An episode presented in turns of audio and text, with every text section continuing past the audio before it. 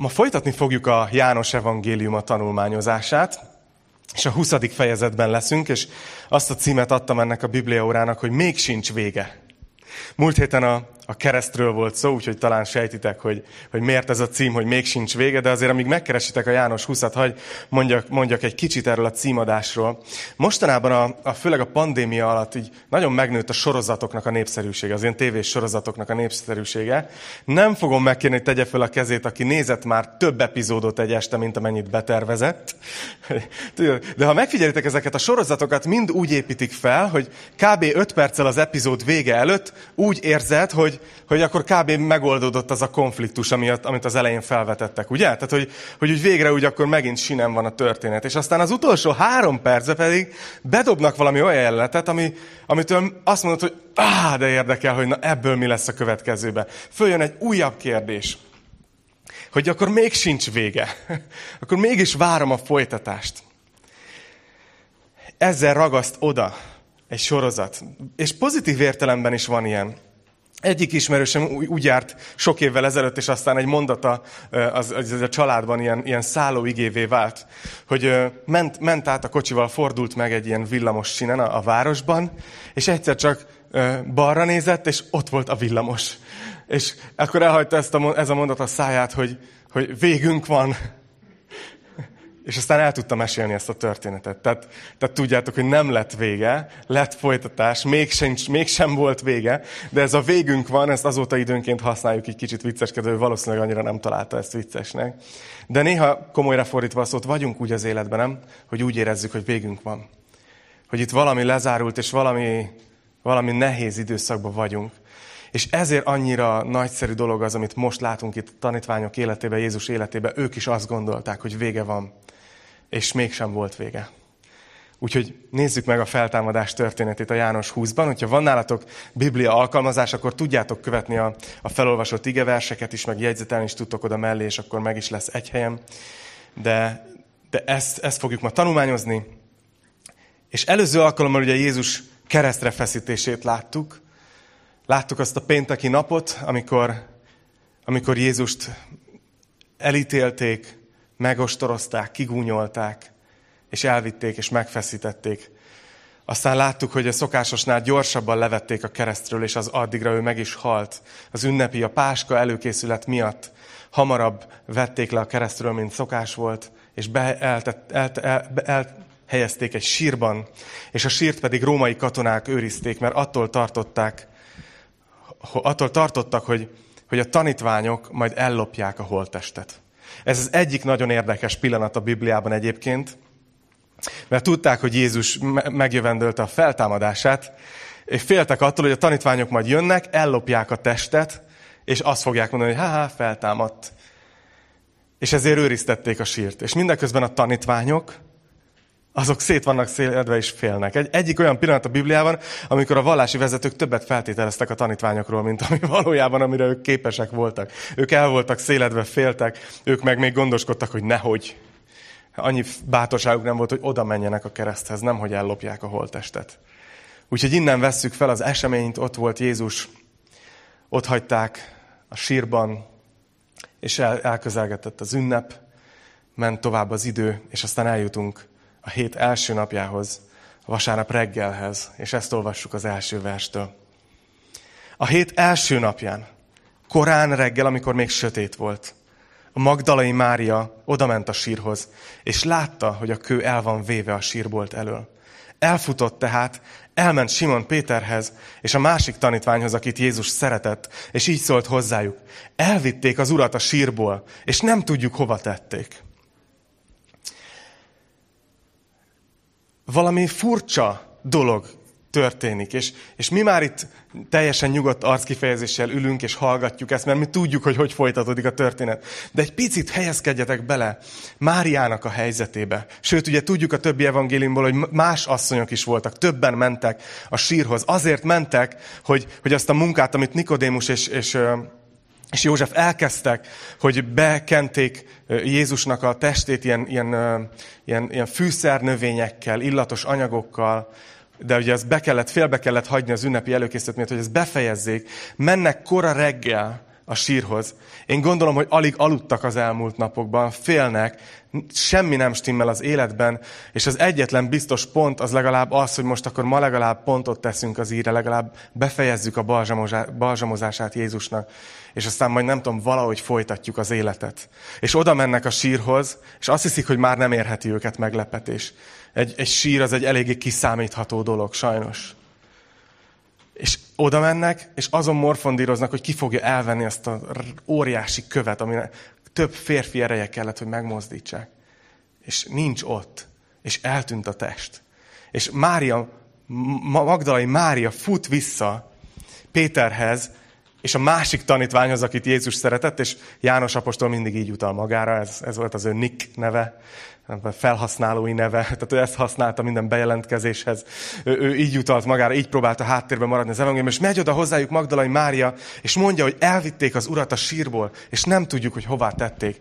Nézzétek meg, hogy Rohan Mária nem a feltámadás hírével, annyi információval, amennyi éppen a birtokában van, hogy eltűnt Jézus. Eltűnt. Kicsit álljunk meg Máriánál.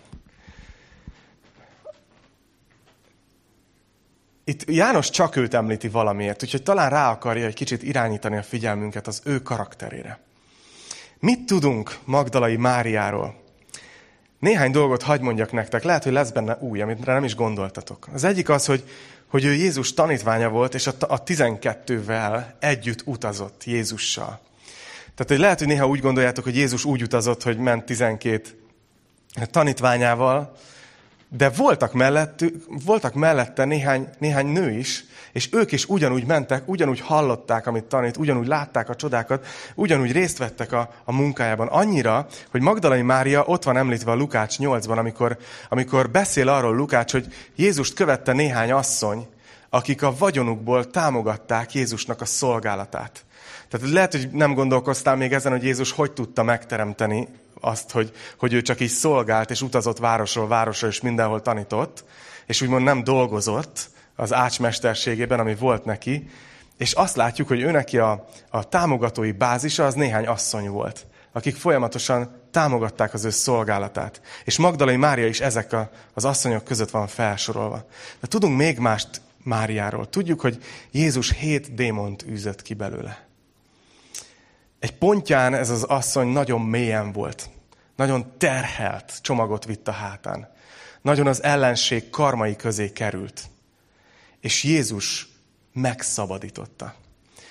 Ez az asszony ott volt Jézussal, és támogatta a szolgálatát, de talán pont azért, mert egy pontján volt egy, egy iszonyatosan mély, személyes szabadulás élménye Jézussal. Jézus csodát tett az ő életében, és követte őt. És még egy dolgot hagy mondjak. Ő volt az egyik, Mária, aki, aki ott maradt a keresztnél. Nem tudom, hogy észrevettétek-e, beszéltem erről múlt héten, hogy Jánost látjuk ott a keresztnél, a többi tanítványt nem látjuk. De Máriát is látjuk. Mikor ezek a nagy, bátor apostolok elfutottak, és féltek, Mária ott maradt a keresztnél. Ő látta Jézusnak az utolsó perceit. Ő volt az, aki még ott volt, amikor elvitték a sírba és elhelyezték. És eltelt itt egy két nap, és nézzétek, hogy ki az, aki korán reggel, hajnalban, még sötétben már megint itt van, és megy a sírhoz. Ő. Mária, ez az asszony nagyon szerette Jézust. Ő viszi a hírt Péternek. Hagy, hagy beszéljek arról egy kicsit, hogy megállok a történetben, és erről a témáról hagy beszéljek egy kicsit, hogy ez lehet, hogy nem tűnik fel nekünk így egyből, amikor belegondolunk, de ez nem volt hétköznapi, amit most itt elmondtam a Magdalai Máriáról. Akkoriban nem volt ez, ez menő, hogy, hogy egy tanítványi csoportban, vagy akár egy rabbival nők utaznak, és, és őket is tanítja. Sőt, a rabbik akkoriban nem is nagyon álltak szóba nőkkel nyilvános helyen, a, a, a, és, és, ez, és ezért ez nagyon, nagyon meghökkentő, megdöbbentő. A nők akkoriban nem tanúskodhattak bíróságukon, nem adtak a szavukra, nem fogadták el a bizonyságtételüket. Egy nagyon maszkulin férfi központú társadalom volt. A családfákba nem írták bele a nőket, hanem ennek a fia volt ez, ennek a fia ez. Pedig én legutoljára, amikor csekkoltam a biológiát, nagyon szükség van a, a másik nemre is ahhoz, hogy valakinek legyen fia, de mindegy. Lényeg az, hogy ez ilyen, ilyen közeg volt. És Jézusnál azt látjuk, hogy ezt mindet felrúgta. Jézusnak a nemzetség táblázatában Gergő beszélt erről. Ott van négy nő. És nem is akármilyen életű nők. Ő belevette a nemzetség táblázatba. Ő neki ott voltak a tanítványai között nők. És látjátok, itt van a feltámadás reggel, és ki az első, aki, aki viszi majd a feltámadás hírét? Mária. És hagy, hagy tegyem ezt a, ezt a szívetekre. Én nem tudom, hogy hogy, folyt, hogy folytatódna ez a történet, hogy hogy nézne ki a feltámadásról szóló beszámoló, hogyha, hogyha Mária nem megy korán reggel a sírhoz. Hogy a tanítványok, hogy mikor eszméltek volna, hogy ki kéne nézni. Kinéztek volna egyáltalán a sírhoz, hogy hogy, hogy terjedt volna el a hír, ha nem, nincs ott Mária. Nagyon fontos szerepe volt a feltámadás bejelentésében. Lányos apukák, vagytok néhányan. És mindenki, aki egyszer remélhetőleg lányos apuka lesz. Hagy beszéljek a szívetekhez. Nagyon nagy felelősségünk van abban, hogy a lányainkat úgy neveljük, hogy tudják magukról, hogy Isten tervében részük van, és nem másodrendű, nem alsóbrendű részük. De hagyj beszéljek az itt ülő hölgyekhez. Lehet, hogy úgy tűnik néha még az egyházakban is, gyülekezetekben is, hogy a, a nők azok ilyen másodrangú állampolgárok. De ez nem így van. Isten nem véletlenül férfivá és nővé teremtette az embert. Azt mondta, hogy az ő képére teremtette az embert férfivá és nővé. Együtt Isten képe.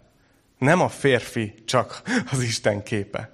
És ez nagyon fontos, hogy tudatosítsuk. És én ezért örülök egyébként annyira, hogy itt a gyülekezetben a, a szolgálatvezetők között vannak lányok, és egyébként néha lepipálnak minket, fiúkat. Tudod, mi így jövünk ilyen okosan, és sokkal okosabbak. és, ez, és ez jó. Pálapostól azt mondja, hogy Krisztusban nincsen sem férfi, sem nő. És látjuk, hogy Jézus mennyire szembe ment az akkori hagyományokkal, és direkt beemelte a szolgálatába, az ő tervébe, az ő munkájába a nőket. Tehát itt vagyunk Máriával, még mindig visszatérünk egy kicsit a sírhoz, pontosabban már elfutott, és elment Simon Péterhez és Jánoshoz, és mondta nekik, hogy eltűnt, eltűnt a test. Nézzük, hogy folytatódik. Harmadik vers. Elindult tehát Péter és a másik tanítvány, és elmentek a sírhoz. Szóval jönnek a, a srácok, hogy utána nézzenek a dolognak. Jött egy bejelentés, és akkor Péter és János mennek a, mennek a sírhoz. Amit, amit itt fontos látnotok, hogy, hogy ezt az evangéliumot János bácsi igazából már, kb. 90 évesen, így 60 évvel az események után írja le.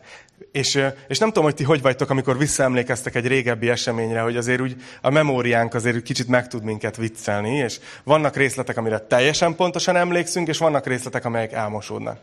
János itt fontosnak tart megemlíteni egy részletet, ami nem mosódott el, ami így 60 év távlatából is kristály tisztán él az emlékezetében. Nézzétek, együtt futott a kettő, mondja a negyedik versben, de a másik tanítvány előre futott, gyorsabban, mint Péter. És elsőnek ért a sírhoz. hogy tetszik? János szeretné, ha tudnánk, hogy ő volt a gyorsabb. hogy ő nyerte a futóversenyt. Hogy ő gyorsabb volt, mint Péter. És figyeljétek meg majd a következő verseket, hogy ezt még, még, meg fogja, még meg fogja említeni egy párszor. És egyébként éppen ezért, ezért említem, éppen ezért érzem magam annyira otthon a Bibliában, annyira szeretem a Bibliát, mert, mert annyira emberiek ezek a srácok. Tehát, hogy annyira, annyira hétköznapi. Látszik, hogy barátok voltak Péter és János. Tehát, hogy tudod, eh, amit írtam, megírtam, én leírom az evangéliumba, Péter, hogy ki volt, ki nyerte a, ki nyerte a részidőt, tudjátok? Tehát, hogy így azért, azért legyen ez tiszta mindenkinek. De valamiben Péter volt a jobb, és ezt is leírja János, nézzétek.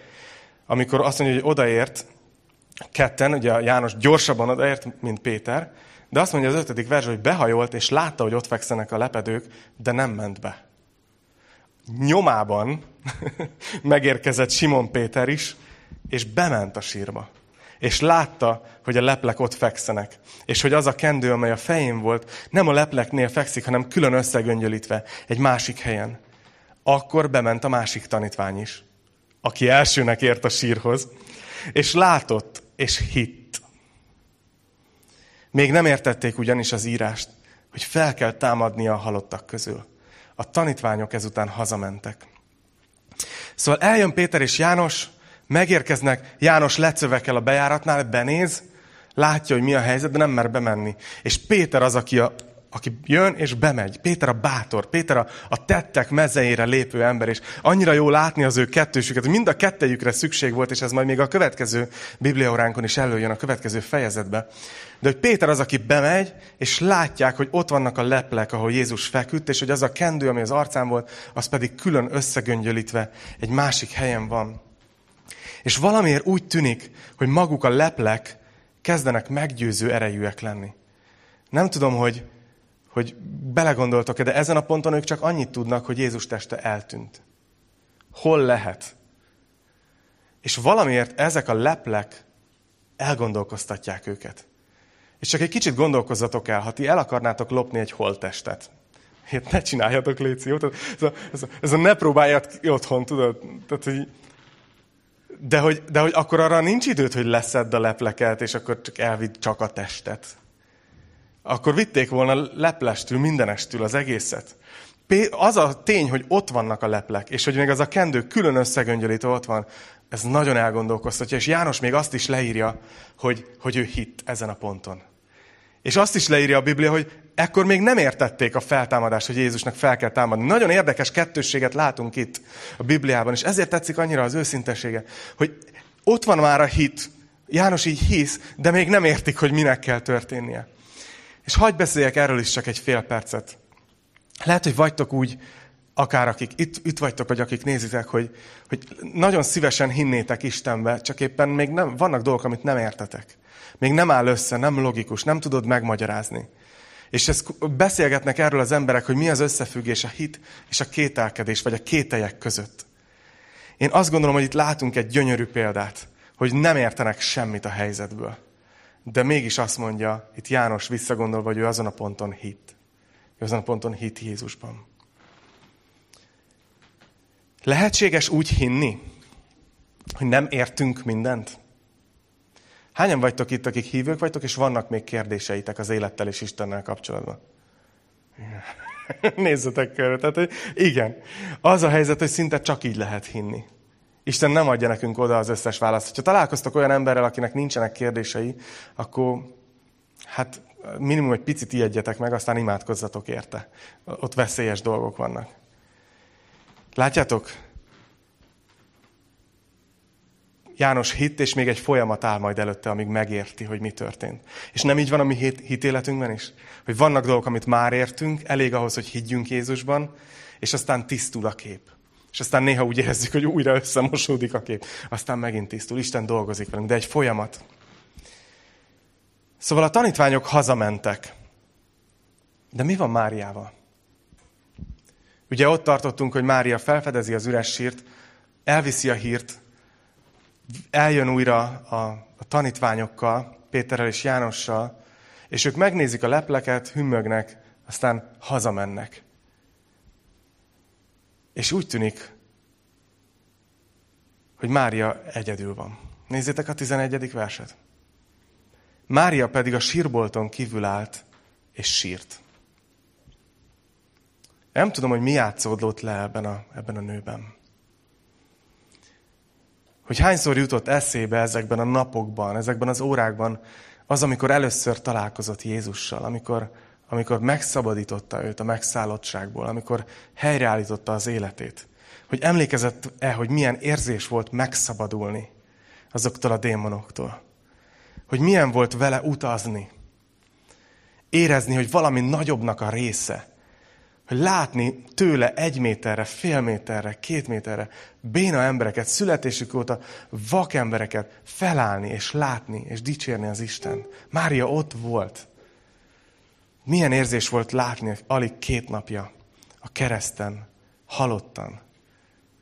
Az élettelen testét, ahogy nyeklett, ahogy próbálták betenni a sírba. Ezt a valakit, aki olyan erőt képviselt, hogy csak szólt, és fölkelt a halott, elindult a, a béna, hallotta a siket, látott a vak, és most ott volt az élettelen teste, és úgy kellett beigazítani a sírba.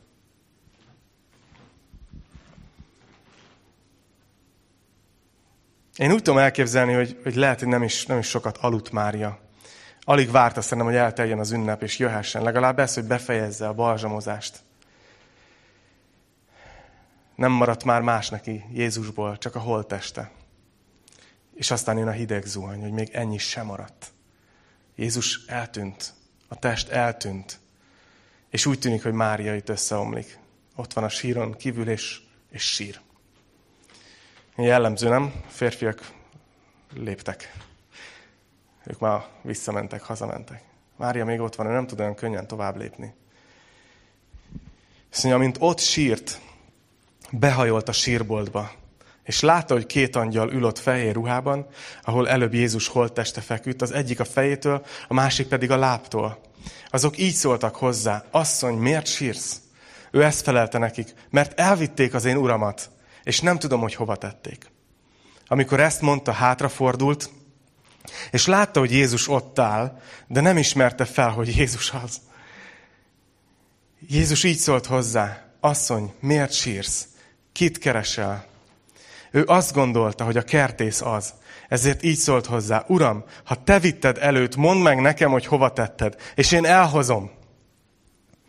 Jézus a nevén szólította, Mária. Az megfordult, és így szólt hozzá Héberül, Rabbúni, ami azt jelenti, mester. Számomra ez az egyik legszebb, legdöbbenetesebb jelenet. Látjuk, hogy Jézus nem eltűnt, hanem Jézus feltámadt. De csak gondoljatok bele, hogy, hogy milyen, milyen furcsa ez a jelenet, hogy Mária behajol a sírboltba, és ekkor látja azt, amit a két srác nem látott.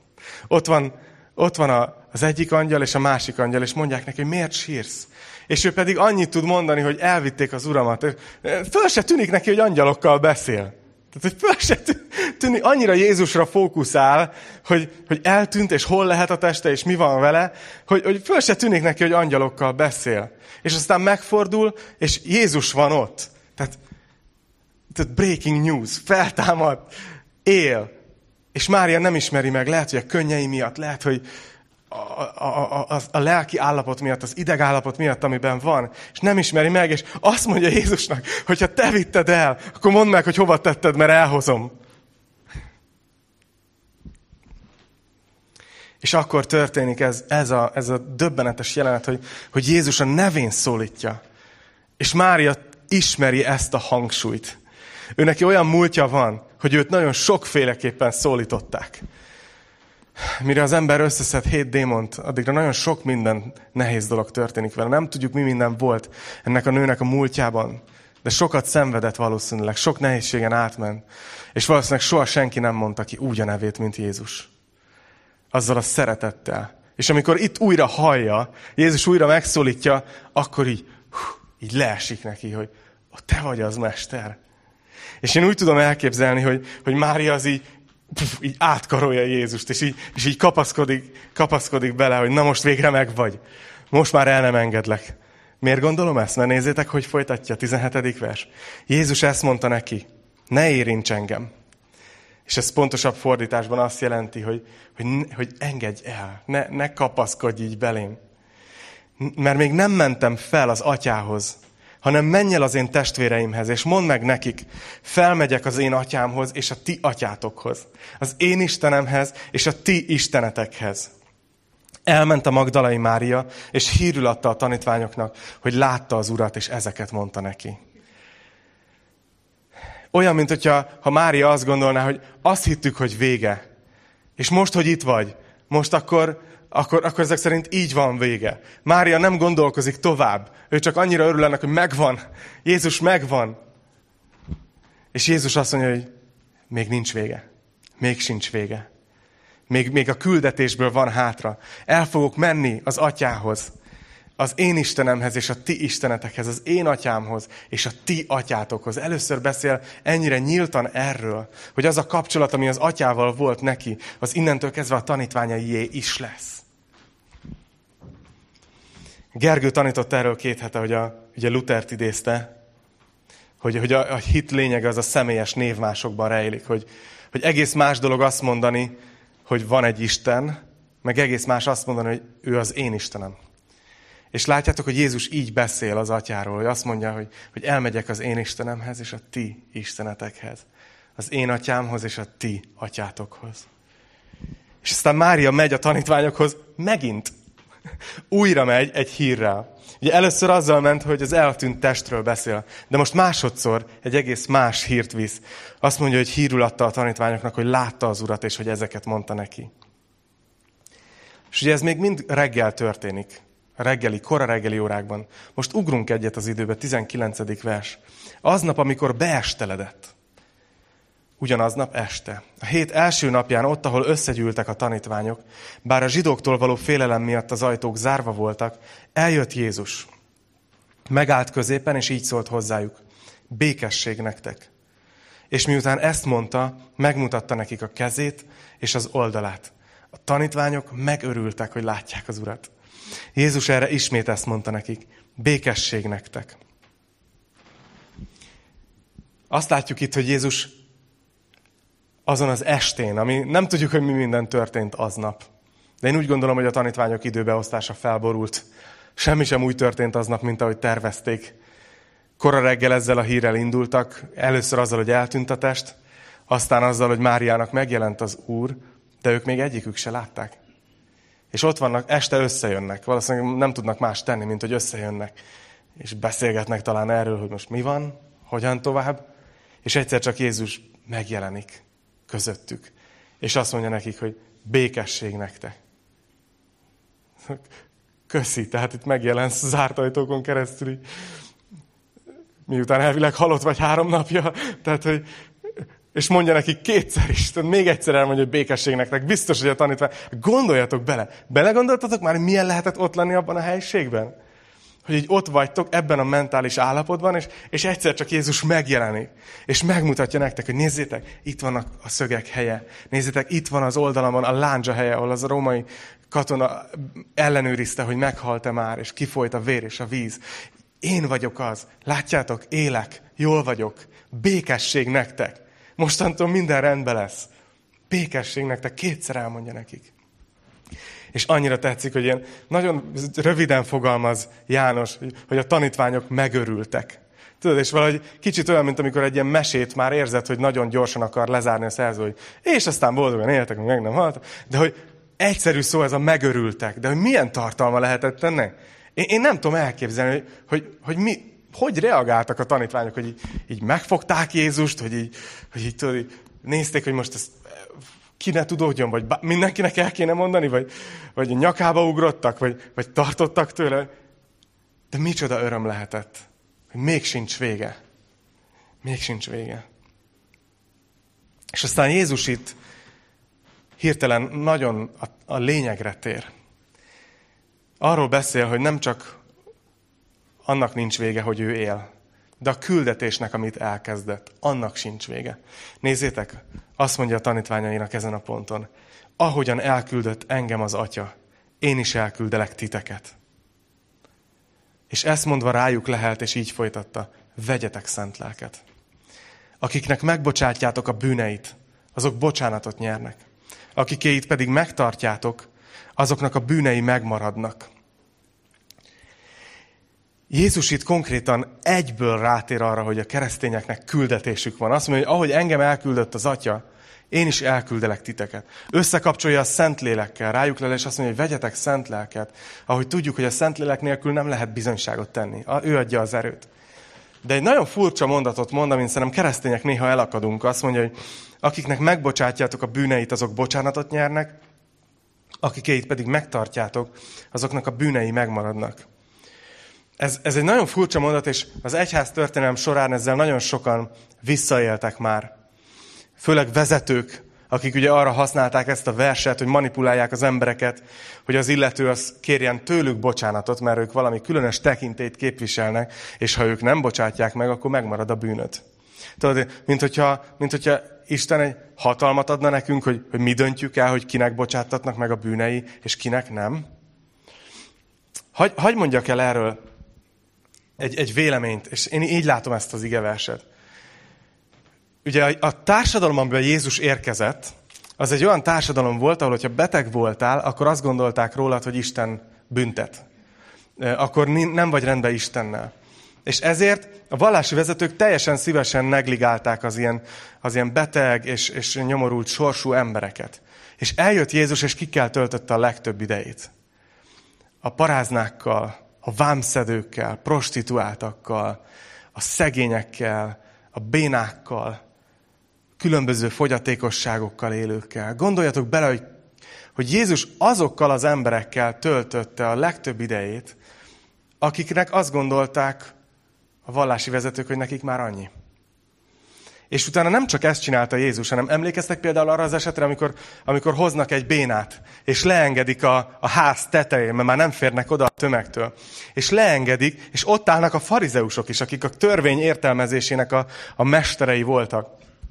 És azt mondja ennek az embernek, aki béna, nem tud járni, és ott, ott, ott van előtte, hogy fiam, megbocsátattak a bűneid. És egyből a farizeusok így, így rácsapnak, hogy hát ilyet nem lehet mondani. Erre nincsen felhatalmazása egyetlen embernek se. Ilyet csak Isten mondhat, hogy meg vannak bocsátva a bűneid. És Jézus azt mondja, hogy melyik a könnyebb? Azt mondani, hogy megbocsátattak a bűneid, vagy az, hogy kelj fel és járj? És persze a logikus következtetés az, hogy az könnyű kimondani, hogy megbocsátattak a bűneid, mert annak nincsen semmi fizikai következménye. De ha azt mondod valakinek, hogy kelj fel és járj, és ott marad, akkor az villámgyorsan kiderül, hogy az illetőnek nincs hatalma. De Jézus azt mondja, hogy azért, hogy elhiggyétek, hogy van hatalmam megbocsátani a bűnöket. Ezért kelj fel és. És az illető feláll, és dicséri az urat, és, és, és megy. És akkor gondolhatnánk, hogy oké, okay, oké, okay, oké, okay, akkor elfogadjuk, hogy Jézusnak már van ilyen hatalma, ilyen felhatalmazása, hogy azt mondhatja embereknek, hogy Isten megbocsát. De nézzétek, ennek a kontextusában nyer értelmet ez az igevers. Hogy Jézus itt azt mondja a tanítványainak, hogy nem csak én mondhattam ilyet, hanem innentől kezdve ti is menjetek, és ti is mondjátok ezt az embereknek, hogy Isten megbocsát. És ha ti ezt mondjátok, akkor is meg fognak bocsátatni a bűneik. Nem kell ahhoz, hogy én ott legyek személyesen. Nem kell valami különleges kinyilatkoztatás, hanem mondhatjátok ezt. És akinek megbocsátjátok, meg fog bocsáttatni. Erről szól az evangélium. Az evangélium arról szól, hogy hiszel Jézusban, Isten megbocsátja a bűneidet. És mint hogyha a felelősségét is rátennék, hogyha valakinek ezt nem mondjátok el, ezt az üzenetet, akkor a bűneiben fog maradni. Akinek ti nem bocsátjátok meg a bűneit, annak megmaradnak a bűnei. A küldetésről beszél itt Jézus, hogy a mai napig azt jelenti kereszténynek lenni, hogy mi nem azok az emberek vagyunk, akik megyünk az emberek közé, és rámutatunk, hogy látod, ez a hibád, ez a hibád, és ezért vagy ilyen helyzetbe, tessék. Hanem mi mindig azok vagyunk, akik a megbocsátás üzenetét visszük, a kegyelem üzenetét visszük, az, hogy Isten megbocsát. Hogy nincs vége. Még sincs vége. Lehet, hogy azt hitted, hogy véged van. Nincs. 24. vers. Tamás pedig egy a tizenkettő közül, akit Ikernek hívnak, nem volt velük, amikor megjelent Jézus. A többi tanítvány így szólt hozzá, láttuk az urat. Ő azonban ezt mondta nekik, ha nem látom a kezén a szegek helyét, és nem érintem meg ujjammal a szegek helyét, és nem teszem a kezemet az oldalára, nem hiszem. Itt van Tamás, az őszinte szkeptikus. És Isten szereti az őszinte embereket is. Most nem fogok belemenni abba, hogy Tamásról sokat beszéltem az idei húsvéti tanításban, szeretnétek, megtaláljátok az archívumban, de arról beszéltem, hogy lehet-e hinni értelmes emberként a mai világban a feltámadásban, hogy ez tényleg megtörtént. És itt Tamáson látjuk annak az embernek a, a prototípusát, aki azt mondja, hogy nekem durva kérdéseim vannak, én, én nekem ez nem, nem megy, hogy ezt elhiggyem. Számára nem meggyőző a bizonyíték. És nézzétek meg, hogy most ugrunk nyolc napot az időben. A következő egy hétig Tamás úgy él, hogy a feltámadás megtörtént, csak ő nem fogadja el. Nyolc nap múlva ismét ben voltak a tanítványai, és Tamás is velük. Bár az ajtók zárva voltak, bement Jézus, megállt középen, és ezt mondta, békesség nektek. Azután így szólt Tamáshoz, nyújtsd ide az ujjadat, nézd meg a kezeimet, nyújtsd ide a kezedet, és tedd az oldalamra, és ne légy hitetlen, hanem hívő. Tamás pedig így felelt, én Uram, és én Istenem. Milyen lehetett ez a nyolc nap? Hány beszélgetés történhetett, hogy de, hidd már el, láttuk, Tényleg ő volt az. Én nem hiszem. Nekem ez sok. Hogy mennyi, hogy forgolódhatott a Tamás az ágyában esténként, hogy hát ezt mondják mindenki, most vagy mind megkattantak, vagy én kattantam meg, nem tudom mi van, de én nem tudom ezt elhinni. És aztán Jézus olyan kegyelmes hozzá, hogy megjelenik neki, és azt mondja, gyere, tedd ide a kezed. Nézd meg, igazi. Nyolc napos, de még érzed. És azt mondja Tamás, hogy én Uram, és én Istenem. És utána mond neki Jézus egy mondatot, azt mondja, hogy mivel látsz engem, hiszel. Boldogok, akik nem látnak és hisznek. És itt következik az a, az a vers, ami igazából az a két vers, ami nagyon sokan azt gondolják, akik kutatják ezeket a kéziratokat, és kutatják a, az evangéliumnak a keletkezés történetét, hogy ez a, az az evangélium lezárása lett volna. Aztán később János hozzáillesztett még egy, még egy, még egy fejezetet. De egy érdekes vallomás következik itt Jánostól. Szóval ez tipikusan olyan a János evangélium, hogy azt hinnénk, hogy vége van, és még nincs vége. Lesz még egy fejezet. De most nézzétek meg ezt a két verset. Sok más jelt is tett Jézus a tanítványai szeme láttára, amelyek nincsenek megírva ebben a könyvben. Ezek pedig azért irattak meg, hogy higgyétek, Jézus a Krisztus, az Isten fia, és e hitben életetek legyen az ő nevében. János itt elismeri az evangélium a végén, hogy ő nem írt le mindent, ami történt. Ő nem mondott el mindent, amit látott, nem az volt a célja, hogy mindent lejegyezzen, szemben például Lukáccsal, hanem János azt mondja, hogy nekem egy célom volt, hogy ahogy, hogy, hogy ezeket, amennyit leírtam, olvassátok, tanulmányzatok, halljátok, ezen keresztül megfogalmazódjon a szívetekben az a hit, hogy Jézus tényleg az Isten fia. Hogy ő tényleg az, akinek mondta magát. És hogy ez a hit miatt életetek legyen az ő nevében. És ugye a János evangéliumában nagyon sok volt, sok szó volt erről, hogy, hogy a teljes élet, hogy a, hogy a jó pásztor az életét adja a jókért, hogy azért jöttem, hogy életük legyen, sőt, bőségben éljenek. Hogy Istennek nem az a számunkra a célja, hogy egy ilyen nyomorult életet éljünk, hanem ő szeretné, hogyha a nehézségeink ellenére, a küzdelmeink ellenére megtapasztalnánk benne azt az igazi, teljes életet, amire teremtve lennénk. És itt János azt mondja, hogy ennek az a titka, hogy hiszel Jézusban. Hogy bízol benne. Emlékeztek, amit az elején a személyes kapcsolatról mondtam? Hogy egyre jobban bízol a barátodban, Jézusban. És egyre inkább vele jársz. És János azt mondja, hogy amit itt leírtam, annak elégnek kell lenni ahhoz, hogy meggyőzzön titeket, hogy Jézus a Krisztus, és hogy ebben a hitben életetek legyen az ő nevében. Hagy bátorítsalak titeket arra, hogy, hogy vigyétek a megbocsátás üzenetét. Ez a teljes élet, ez legalább két komponensű. Az első lépés az az, hogy, hogy el kell hinned, hogy neked Isten megbocsátott. Akármit tettél. Akármi van a múltadban. Akármi van az, amit akár itt egy mosoly mögé, vagy egy maszk mögé, még akár a testvérek elől is inkább azért jobb, ha nem tudják. Isten tudja, de tudnod kell, hogy ő megbocsát. Ő a töredelmes, megtérő szívnek soha nem csukja be az ajtót. Ha valaki odajön és azt mondja, hogy bocsánat, védkeztem ellened, nem olvasunk olyat, hogy azt mondaná valakinek is Jézus, hogy hát ez nagyon szép tőled, de még egy pár hónapig azért küzdködjél, majd utána lehet, hogy megbocsátok, hanem azonnal, automatikusan. És hogyha ezt elhitted magad felé, hogy Isten tényleg megbocsátott neked, akkor fogod tudni ezt magabiztossággal, Isten biztossággal vinni az emberek közé, és mondani azt az embereknek, hogy figyelj, csak engedd el a büszkeséget, csak engedd el azt, hogy igazolod, hogy miért tetted, hogy jó voltál, hogy miért, miért így tettél, stb. Csak engedd el, mondd azt, hogy hibáztam, és Isten abban a pillanatban megbocsát. És mi erre vagyunk elküldve. Ezért vagyunk. És tudjátok, szoktam mondani, hogy ez a gyülekezet azért gyűlik össze itt. Azokért gyűlik össze, akik még nincsenek itt. Mert mi valójában egy, egy mozgalomnak vagyunk a része. Jézus nekünk is adta a szent lelket. És ő azt szeretné, hogyha mi is mennénk, és vinnénk a megbocsátás és a kegyelem üzenetét az emberek közé, akármerre járunk. Úgyhogy nem tudom, hogy ma mire van leginkább szükségetek. De bátorítalak, hogy, hogy erősítsétek meg a szíveteket ebben a kegyelemben. Ez az, ami erőt ad nekünk. Ez az, ami erőt. Mert Jézus feltámadt.